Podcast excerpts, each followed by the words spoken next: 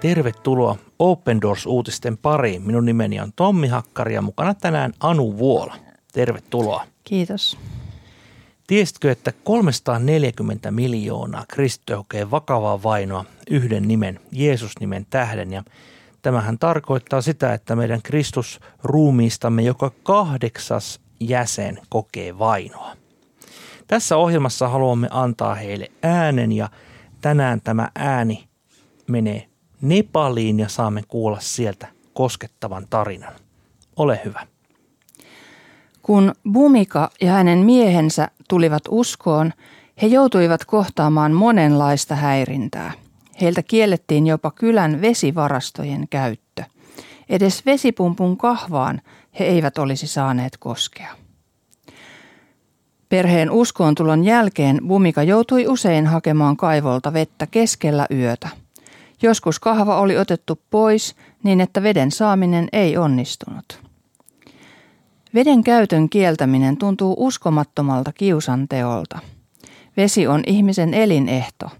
Minkälainen yhteisö voi tehdä tällaista hengenvaarallista syrjintää? Nepalissa Bumikan asuinalueella useimmat ihmiset ovat hinduja. Kristinusko nähdään ulkomaisena uskontona ja petoksena alkuperäiskansan uskomuksia, kulttuuria ja traditioita vastaan. Evankeliointi on perustuslaissa kielletty. Siksi kristinuskon vahva vastustaminen on sallittua. Kun kristittyjä on alueella vain vähän, on melko helppoa yllyttää ihmisiä painostamaan heitä. Nuorina naimisiin menneet Bumika ja Deepak ovat ehtineet saada jo kolme tytärtä ja kaksi poikaa. Nyt noin 25-vuotias Bumika kertoo oman uskon tarinansa. Käänne alkoi Bumikan sairastuttua krooniseen sairauteen. Mikään lääketieteellinen apu ei auttanut. Aviomiehen kristitty sisar kertoi Bumikalle Jeesuksesta. Aviomies Deepak oli samaan aikaan työmatkalla ulkomailla. Epäröin aluksi, mutta käytimme yhä enemmän aikaa Jeesuksesta puhumiseen, Bumika kertoo. Vähitellen aloimme laulaa virsiä ja rukoilla yhdessä – Kävimme jopa seurakunnassa. Kälyni tuella opin rukoilemaan. Terveyteni parani huomattavasti, eikä minulla ole ollut sen jälkeen mitään terveysongelmia, Bumika kertoo. Deepak palasi, mutta pelkäsi suvun reaktioita eikä ollut lainkaan kiinnostunut Jeesuksesta tai ilosanomasta. Vasta jouduttuaan pahaan työtapaturmaan jossa hänen jalkansa luu sirpaloitui, tilanne muuttui.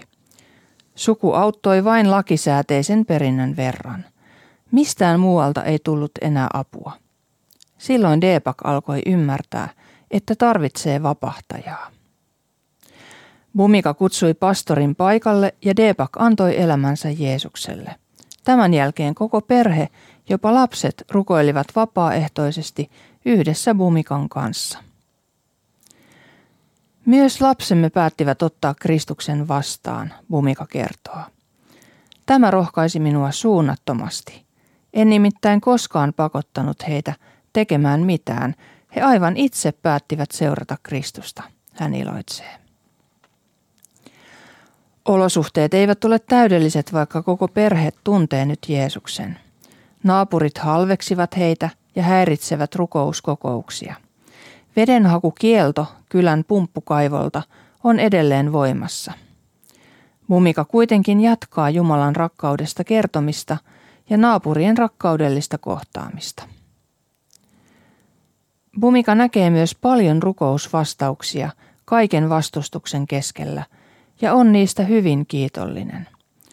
He ovat luko- rukoilleet lakkaamatta ja Jumala on kuullut heitä – Jopa kylän kauppias on suostunut myymään heille riisiä, välillä velaksikin. Open Doorsin paikalliset toimijat ovat auttaneet Bumikan perhettä. Lahjoitusten avulla Bumikan perhe sai oman pumppukaivan talonsa ulkopuolelle sekä muutaman vuohen. Niiden avulla he voivat selvitä pahimman yli. Deepak sai jalkaansa metallituen ja pystyy jo tekemään töitä puutarhurina ja metsänhoitajana, vaikka ei pystykään vielä kunnolla kävelemään. Pyöräily töihin onneksi onnistuu jo. Mumika puolestaan pääsi kuukaudeksi aikuisten lukutaitokurssille ja sai oppia lukemaan.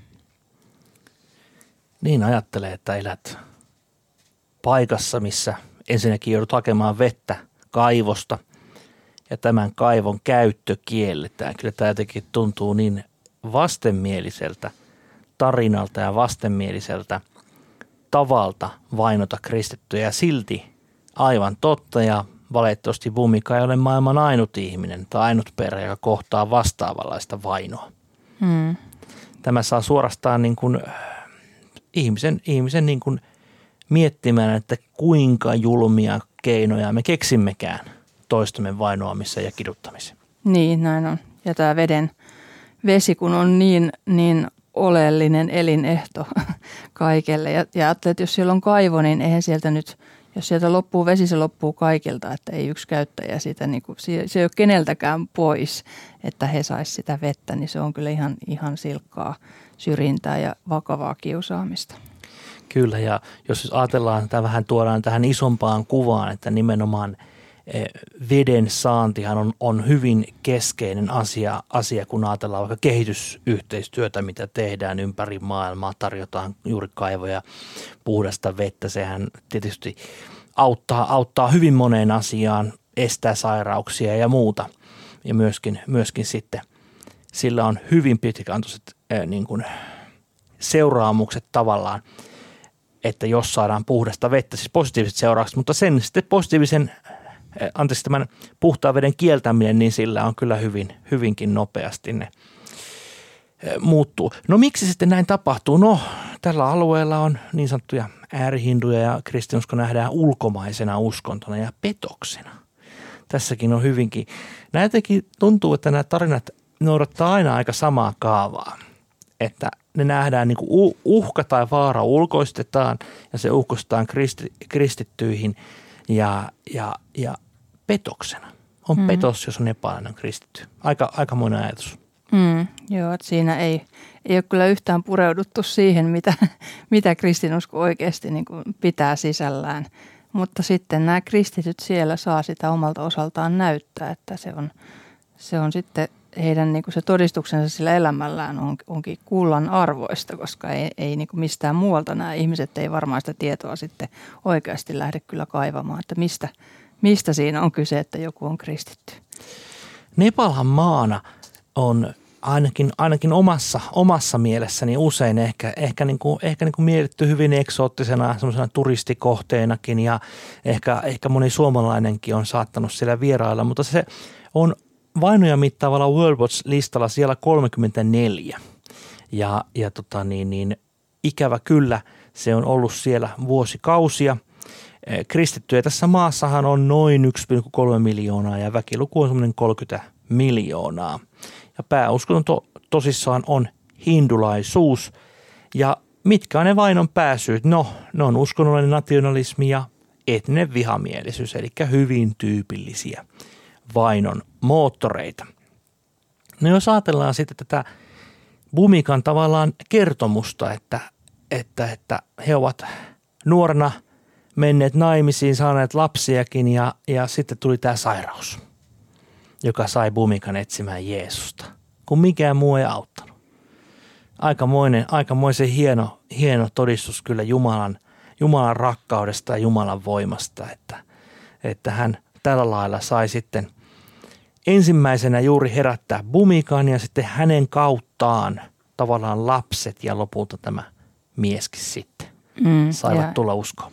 Ja mieskin sitten, sitten myöskin niin kuin tämän oman vammautumisensa perusteella, että, että nämä on erittäin isoja syitä. Sitten toisaalta voisi olla niin kuin katkeroitua täysin ja kun elämä ei muutenkaan näytä kovin helpolta siellä, niin, niin tota, niin sitten se käänne tavallaan, mikä on siellä ihmisen mielessä tapahtunut ja sydämessä, niin se on ihan valtava. Niin, että juuri näin, että tämä haluan myöskin just terottaa, että, että okei, he kokivat tämmöisen parantumisen tai saivat rohkeutta Jumalalta, mutta seuraukset oli tosi kovat. He eivät voi käyttää kylän kaivoa, mikä on aivan uskomatonta. Tässä myöskin annetaan ymmärtää juuri tämä suvun reaktio, muunlainen kiusaaminen, hyljeksintä. Ää, nämä on tosi isoja juttuja, että eihän tämmöistä askelta kukaan tee, ellei se usko ole todella todellinen. Että tämä on myöskin tarina niin kuin uskon todellisuudesta ja siitä, että se todella muuttaa ihmisen elämää. Mm. Ja se, mistä, niin kuin, mistä sitten oppii olemaan kiitollinen, niin se on myös aika, aika koskettavaa tässä, tässä kertomuksessa, että, että kokee rukousvastauksena sen, että kylän kauppias myy heille riisiä. Joo, aivan. että, että tota, mikä pitäisi olla ihan itsestään selvä asia, että niin. kauppias myy asiakkaalle, mitä hän tulee ostamaan, niin, niin siinä sitten tämän vainon keskellä, niin sekin on jo iso rukousvastaus. Tämäkin esimerkki kertoo meille just siitä, että miten äärimmäisen köyhiä ää, nämä yhteisöt täytyy olla. Ja tässä myöskin juuri kerrotaan, että Bumika pääsi siis kuukaudeksi myös aikuisten lukutaitokurssille. Ja hän, hän sai pikkuhiljaa oppia myös lukemaan, eli me puhutaan äärimmäisen vaatimattomissa oloissa elävistä, täysin kouluttamattomista – lukutaidottomista ihmisistä. Eli kyllä nämä on niin kuin, meidän ehkä tähän suomalaiseen todellisuuteen on vaikea ymmärtää. Mutta tämä pahuus, että, että niin kuin siitä vähästäkin, niin et saa vettä ottaa kaivosta, niin aivan uskomattomat tuntuu. Ja hienoahan on se, että sitten Open Doors pystyi tämän pumppukaivon heille järjestämään. Ja aivan, aivan, aivan uskomattoman hieno juttu nämä tarinat on välillä vähän lohduttomia, mutta me ei haluta ketään kuulijaa vaivuttaa lohduttomuuteen, vaan rukoillaan nyt näiden ystävien puolesta. Rakas taivaallinen isämme, näet Bumikan ja hänen koko perheensä. Näet sen tilanteen siinä kylässä, nepalaisessa kylässä ja näet kaikki ne muut kylät, missä on samanlaisia ongelmia. Pyydetään Herra ensinnäkin oikeudenmukaisuutta ja oikeutta näille ihmisille – että he saa ihan tasavertaisina ihmisinä elää siellä tavallisina nepailaisina. Mutta ennen kaikkea pyydetään Herra, että olet heidän kanssaan, olet heidän lähellä ja lohduet ja rohkaist heitä. Ja kiitos siitä, että annat heille myös voimaa kertoa tätä ilosanomaa Jeesus sinusta eteenpäin. Tätä rukoillaan Jeesus sinun nimessä. Amen. Bumika on siis vain yksi ihminen ja hänen perheensä on yksi perhe Nepalissa. Maailmassa on tosissaan se 340 miljoonaa kristittyä, jotka kokee vakavaa vainoa. Sinä voit rukoilla heidän puolestaan ja siihen hyvä apuväline on meidän rukouskalenteri. Sen voit tilata yhdessä meidän lehden kanssa osoitteesta opendoors.fi kautta liity. Ja lisää Nepalistahan saat tietoa osoitteesta opendoors.fi kautta Nepal. Me kuulemme ensi viikolla uusin aiheen. Moi moi!